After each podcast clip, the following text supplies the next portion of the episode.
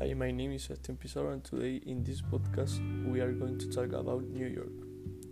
New York is a very beautiful city. The first thing that impressed in the amount of building that compared to my city, there are not as many buildings as in New York. Let's start. The people of New York are very friendly. They are friendly and there are many Latins. A great comparison with the people of New York and my city Santiago is that here in Santiago people are not, not as friendly as in New York.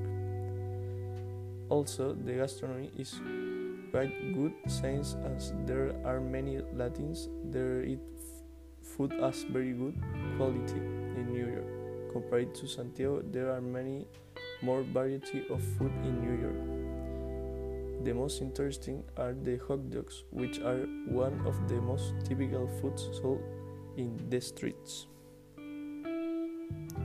One of the best places to visit in New York is Times Square, but the most sens sensational thing is the Statue of Liberty, signs in as world famous work and that everyone would like to visit someday in their life. Compared to Santiago, it has very good transportation since the buses are super cheap and are always in good condition. But the most incredible thing is the ease of moving in the subway since everything is super well explained.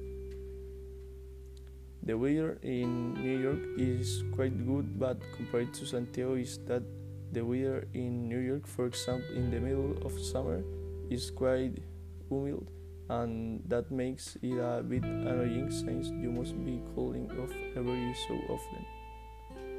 And with all this data from the great city of New York, we end this podcast. Bye.